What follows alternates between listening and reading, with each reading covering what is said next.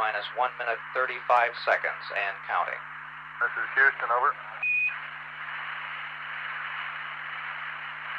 Roger, go ahead, Houston. Uh, 11, this is Houston. Uh, you are go for LOI, over. Roger, go for LOI. T minus 10, 9, 8, 7, 6,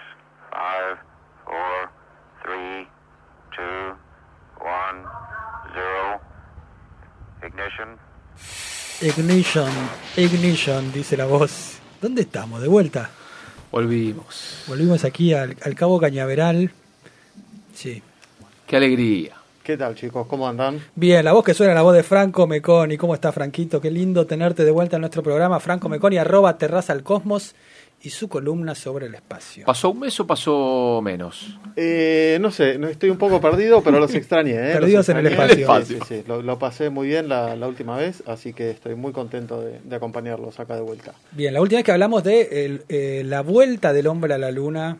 ¿Eh? Sí, no sé si llegamos a hablar de eso en realidad o si ya eh, antes empezamos a hablar como de la, la primera ida y no sé si llegamos a redondear el tema. Hoy tenemos otro tema. No, igual. hasta nos prometiste también que ibas a transmitir el lanzamiento. Eso también. Entonces hablamos de, Sí, de- sí. de todo eso con, y como, como dijo Duaca antes, también con muchas preguntas más que eh, incógnita. Exactamente. Por ahí a fin de año podemos hacer una columna que redondee todas las columnas que, que van quedando sin terminar. Todas las preguntas y responder como si fuera, una, si fuera Lost. Ta- también, también. Pero si tenemos preguntas, a mí me encanta eh, responderlas. eh, así que Bueno, pero hoy dijiste que trajiste otro tema. hoy traje otro tema. Ya está cerrado el tema de. No, eh, no, ah, como vos que vos querés hacer no, primero. por ¿Vamos con las preguntas? Vamos con las preguntas. Bueno, acá tengo la primera pregunta. Dice, La tiro, esta columna la tiro a la basura. No, no, guardala un segundito. No, por favor, por favor. Estás volviendo loco. Dice acá, eh, me queda esta duda, dice un oyente. Es buenísimo lo pregunta. Me quedé con la duda eh, de ¿para qué sirve la luna? ¿Tiene alguna utilidad? Muy buena pregunta. Perfecto, perfecto, me encanta. Me- Maricel pregunta. Un poco capitalista la, la pregunta. Claro.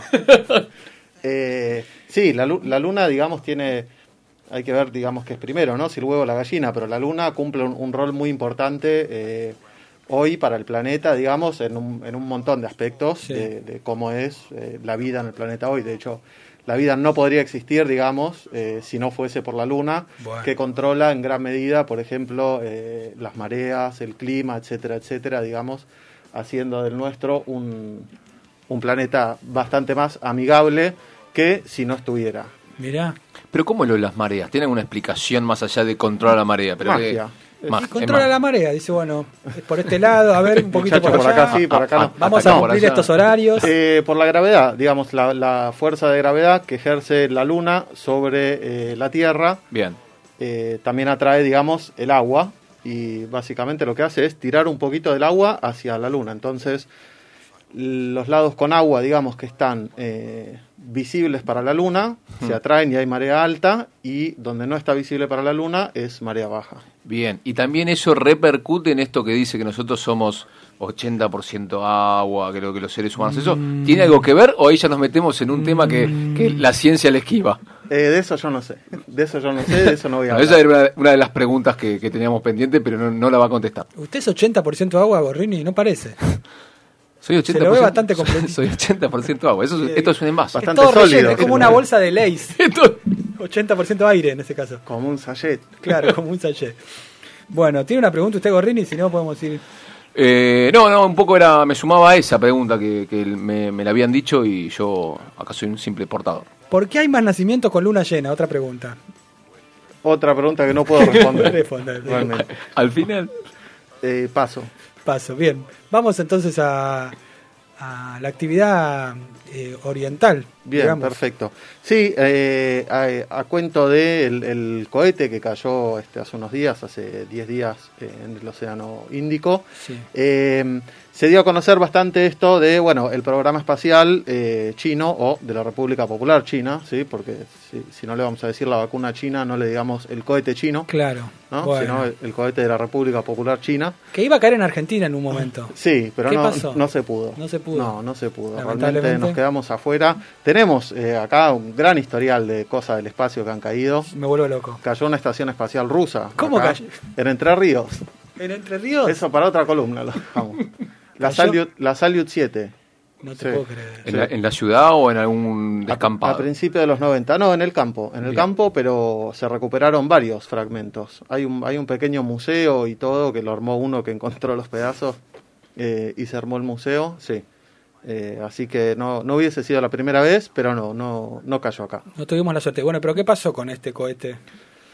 Eh, vamos a hablar primero, Sí. va- como hicimos la vez pasada, vamos a hacer una introducción. Vamos a hablar del programa espacial eh, chino, de la República Popular China, y vamos a ver si llegamos al cohete, si no lo dejamos para la última Bien. columna, para la última columna del año. Eh, aprovechamos la oportunidad porque decíamos la otra vez, yo te comentaba, Juan, fuera del aire, eh, que no quería tampoco que esta columna fuera siempre sobre el programa espacial de Estados Unidos, aunque la mayoría de las noticias que tenemos y de las cosas que vamos a hablar pasan por ahí porque son pioneros, porque son los que lo tienen más desarrollado y demás. Hay otros países eh, que tienen sus programas espaciales y esta me parecía también una buena oportunidad para, para hablar de eso y hablar del China. Em, todos sabemos, y como hablamos la semana pasada, digamos, la carrera espacial en principio se dio en la década del 50, en la década del 60, entre Estados Unidos y la Unión Soviética. Bien. Eh, pero a la par que estaban esos dos países trabajando en su programa espacial, China también estaba desarrollando esa, esa tecnología. Al igual que en Estados Unidos y Rusia, el principal interés eh, era militar, digamos. China era también un, un pequeño tercer actor en, en- en la Guerra Fría y su desarrollo en el programa espacial está orientado más que nada a la defensa este, y al desarrollo de cohetes balísticos, digamos, tener la capacidad de, de poder mandar un misilazo eh, a cualquier parte del mundo.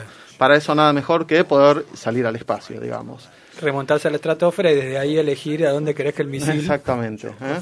Un que en unos minutos- En unos minutos puedas poner un misil en Washington, uno en Buenos Aires, en Lima o en, En Madrid. Corea. Exacto.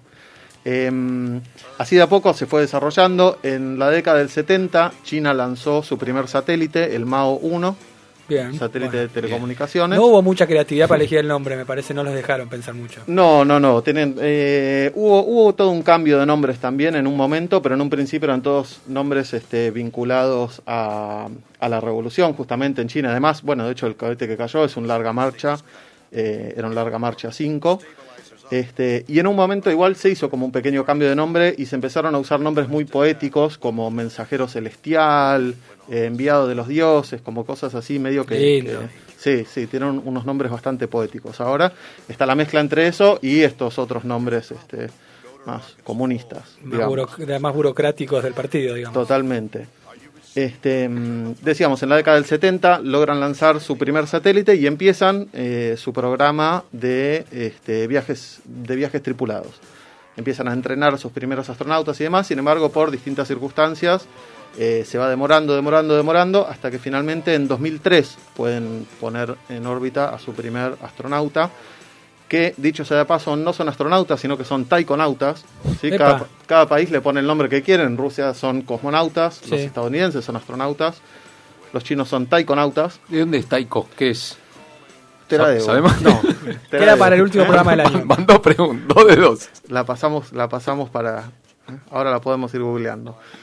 Em, bueno, esto es lo que pasa cuando uno se abre preguntas, Bien. ¿no? ¿Eh? Porque cualquiera puede venir acá y. Vos decir, canchereaste un "Voy a poco hacer-". con eso. Claro. No, yo dije que me gustaban las preguntas. Te gustaba responderlas. No que las podía contestar. Bien. Los Pero taikonautas, me gusta igual. los taikonautas, el primer taikonauta en el año 2003.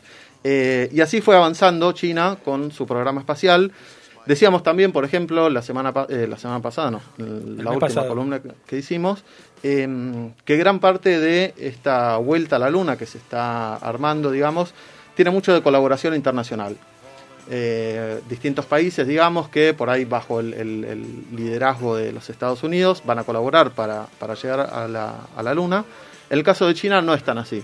China la verdad que siempre estuvo eh, bastante marginada de, de esto de la colaboración, si bien forma parte eh, y es un país firmante del Tratado del Espacio Exterior, ¿sí? que es una cosa que existe, el Tratado del Espacio Exterior. Sí. Eh, no ha tenido mucha experiencia colaborando con otros países. De hecho, la NASA, por ejemplo, de Estados Unidos, tiene prohibido por el Congreso colaborar eh, con China, así nomás. Bueno, de bien. una. Le dijeron, muchachos, China, no. China no, o no ven un peso más. Eh, Porque los Estados Unidos llevan eh, astronautas de otros países a la estación espacial. una- Totalmente. es un- Incluso antes de, de la caída de la Unión Soviética ya había colaboración entre Estados Unidos y la Unión Soviética, pero con China no quieren saber nada. no quieren saber Igual nada. un poco que se reparten el, el espacio entre dos, ¿no? Digamos, y y en esa torta queda fuera China. En esa torta queda fuera China, pero China ya sabemos que tiene la capacidad de hacer su Ah, propia torta, digamos. exacto. Entonces, Su propio espacio. ¿no? Claro, exactamente. Eh, y así se fue desarrollando, digamos, así fue armando su propio programa espacial, muy completo, con muchas patas, la parte tripulada, la parte de exploración planetaria. Eh, el año pasado que tuvimos todas estas misiones que salieron a Marte, eh, no sé si se acuerdan, en julio más o menos, Sí. que se lanzaron tres misiones a Marte. Eh, bueno, eso tampoco es casualidad, digamos, porque hay distintas eh, fechas particulares en las que se pueden lanzar misiones. Entonces, ¿Cómo es eso? la última ventana. Cada 26 meses más o menos se abre una ventana eh, en la cual es bastante más fácil llegar a Marte que si vos querés lanzar a un cohete ahora, digamos. ¿Se sabe por qué o otra pregunta que Se responde? sabe, se sabe Bueno, por qué. Eh, es como si fueran autitos en, en una pista de Scalectric, Sí, ¿sí? Sí. Que van, uno es la Tierra, un autito es la Tierra, el otro es Marte. sí. Cuando están en, par- en la- uno en cada punta de la pista, digamos, están muy lejos y eh, requiere mucho combustible, digamos, mucha energía llegar de uno a otro. Perfecto. Cada 26 años se alinean más o menos y es como que uno va pasando al otro y ahí en ese momento es mucho más fácil. y Una cuestión de distancia. Claro, una cuestión de, de distancia y de energía, de combustible y de dinero, básicamente, y Claro. de tiempo. Cada 26 meses, dijiste. Cada 26 meses se abre esa ventana. China, eh, el julio pasado, mandó una, una misión, este, mandó su propio orbitador a Marte con un rover que acaba de aterrizar también, así que en, en- en los próximos días o semanas este, estaremos teniendo novedades del rover chino a Marte. Que es como el autito. Exacto. Bueno, que eh, la NASA también mandó el suyo, que hace poco este, salieron estas imágenes tan increíbles de, del amartizaje este, en, en paracaídas y con cohetes y, y demás. Los chinos también tienen el suyo, así que dentro de poco estaremos viendo. ¿Está mal imágenes. decir que los hasta ahora los únicos habitantes de Marte son eh, estos robots? Eh, no, no, está, está perfecto. Eso es lo que dicen. Hasta que descubran otra cosa, es el, el único planeta que conocemos 100% habitado por robots. Marte. Claro. Es hermoso. Este, mm, el dato. ¿no? Hermoso, me gusta que digas que es hermoso. Acá llega un mensaje, de verdad. llega un mensaje curioso de, de esto de, de cuando cae caen cosas de- del espacio, que a Cormillot puede ser que le cayó un pedazo en su casa a Vicente López. ¿Es verdad eso? Ah, no Tenemos sé, un oyente. ¿En serio? Ese te lo debo también. Está, está ahí escrito. Muchas gracias al público de Malas Lenguas tan afilado. Bien. Eh, pero ¿cuándo le cayó algo? No, no sé, habría, habría que investigar un poquito más, pero... Granizo. Puede Ese ser. Cormillot dijo que le cayó un pedazo en su casa de Vicente López, imaginamos que un pedazo de estación espacial o algo. Pero bueno, después... Puede haber sido un, un mete- vecino. un meteorito o un, un vecino descontento. Eh, no, la realidad, y ahora sí, vayamos al, al cohete, eh, si nos quedan unos Sí. minutitos, Sí, sí, sí. es que eh, esta es una práctica bastante habitual, digamos. Cada vez que se pone algo en órbita, parte del cohete vuelve a caer a tierra, Bien. Son pocas las veces en la que lo que vuelve a caer a tierra en realidad entra en órbita, digamos, por lo general los cohetes van, no sé si habrán visto la película Apolo 13 o se, se Sí. acuerdan más o menos de esas imágenes, que el cohete que despega es enorme, lo que llega a la luna es una partecita muy chiquitita y van quedando muchas piezas en el camino, digamos. Sí. Los cohetes se construyen de esa manera porque van llenos de combustible, a medida que se va quemando el combustible, digamos, van soltando el lastre de los tanques y demás, eh, y solo la partecita de más arriba, digamos, es la que llega a la órbita o a la luna, donde sea que, que se vaya. Todo el resto que se va descartando es lo que vuelve a, a caer a tierra. Por lo general se quema en el reingreso, digamos, porque viene tan rápido y el- en- a medida que va cayendo por, por la atmósfera, eh, se queman. Pero algunas veces, eh, algunas partes. partes, claro, quedan, exactamente. Ese fue el caso, digamos, de, de este cohete que cayó en el, en el Océano Índico. eh, pero que de vuelta, digamos, es una práctica habitual en, en- en todas las, las, este, industrias espaciales. Pero hubo mucha crítica, ¿no? De parte de Estados Unidos. Hasta yo, a ver, más o menos leyendo un poco por arriba lo que decía, como que decían que los chinos era medio trucho lo que mandaban. Hay un par, hay un par de diferencias, digamos. ¿Qué eh, denuncia? Gorrero, sí, sí, la Pero- verdad pero yo no- no Está una- muy politizado. Es una acusación muy No, no, grave. no, señor, esa. no, no, yo te digo lo que, lo que leí. ¿Eh? Como que decía gente de NASA diciendo, y esto, estos chinos son medio truchos. Bueno, yo de eso no sé. ¿eh? Sí, Joel. Se puso re serio. No, viste, ha, ha tomado posición por el por la NASA, digamos. No, no, yo- directamente. Fuerte Yo- declaración. Yo de- pero, pero tiene que ver algo de eso o es eh, cuestión de No compet- competencia? No, o- no, no, no está mal la pregunta. Eh, los chinos dicen que es, es competencia, obviamente, y que todo Claro. se hace así. Claro, La- ustedes, ustedes siempre tiran cosas ahí y me critican a mí. Claro, exactamente. La realidad es que es medio ni la una ni la otra. Eh, en Estados Unidos, en Europa y demás, todos los lanzamientos que se hacen, digamos, se tienen bastantes más precauciones. eh, sin embargo, siempre reingresan partes, lo que hacen es que intentan que reingrese en el océano y como decía, por lo general son partes del cohete que no llegan a entrar en órbita y eso hace que sea mucho más fácil calcular el reingreso. Entonces Claro. vos cuando lo tirás, sabés que va a caer, sabés que va a caer en algún lado, pero más o menos podés decir, bueno, va a caer acá. Por acá. Y los chinos se mandaron. Y los chinos, digamos, pusieron el cohete en órbita, pero en una órbita muy inestable que eventualmente iba a caer. Estadísticamente también es cierto que era muy improbable que cayera en una zona eh, habitada. Pero bueno, hay que ver eh, cuál es el margen que uno se puede quedar tranquilo manejando. Em, Pregúntale a Cormillot, si no, ¿no? pero, por ejemplo, ese es uno de los, de los motivos por los cuales la mayoría de los sitios de lanzamiento están en la costa. Por ejemplo, en Estados Unidos, Cabo Cañaveral. Sí. en la Guayana Francesa y Nunca demás. había pensado. Todos están en la costa porque los cohetes salen, por lo general, casi siempre los cohetes eh, despegan hacia el este, digamos, en el sentido en el que gira la Tierra, Sí. para aprovechar la velocidad de rotación de, de la Tierra. Entonces salen hacia el océano y cuando se desprende la carga, caen al océano. En China, por ejemplo, las bases de lanzamiento eh, están sobre tierra. Entonces, muchas veces sus propios cohetes de descarte caen, Les caen encima. caen cerca de alguna aldea, sí, han habido, han habido varios casos. Bueno. Digamos que en ese sentido, por ahí no toman las, Cosas que todas las pasan. precauciones. Son, son muchos. ¿Dónde, Eh, no entra más gente en China. En, claro. todo- en todos lados hay gente.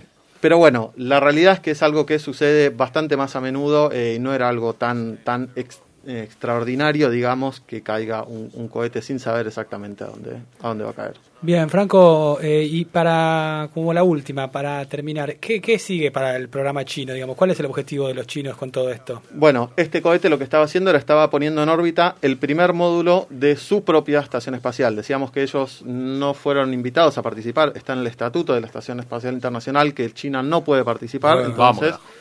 Se están armando su propia estación espacial. Este fue el lanzamiento del primer módulo. Dentro de dos días van a estar lanzando un- una nave de reabastecimiento y el mes que viene ya van a lanzar una tripulación para inaugurar esa estación espacial, Ya. ese primer módulo ya. Qué Esto es ya. hermosura. Esto es ya. Ya, ¿eh? Lo hacemos en vivo. Un lujazo. un lujazo. Bueno, esto ha sido la maravillosa columna, muchas gracias Frankie, de Franco Meconi, arroba terraza al tenés algo más para decir, te veo. No, no, Ah, no. Te estoy tomando aire. Eso. Bueno, pueden buscar a Frankie, arroba terraza al cosmos. Quiero decir algo antes de que te vaya, me iba, Frankie. me iba a despedir nada más. Antes de despedirte, has sido Sí. galardonado con un con una foto de la NASA. No lo dijimos el otro día, nos olvidamos, pero ¿querés contar eso antes de irte? Lo quisimos llamar, lo quisimos llamar por el reconocimiento, No, pero estaba de demasiados viaje. llamados, era, Eh. ya estaba, ya estaba saturado. Nos pasó de- la- la de- prensa, la- la- el número de la- demasiado. No, eh, sí, una, una de, de- de mis fotos, yo además hago fotografía astronómica. Eh, sí, fue destacada en una página de la NASA donde eligen este, la fotografía astronómica del día. Es una foto que hice ahora en, en- en un viaje hace poco en la quebrada de Humahuaca. Así que la verdad que Toma. muy contento. Bien, señores, esto ha sido Franco Meconi, arroba terraza al cosmos. Vamos con un tema y seguimos en malas lenguas.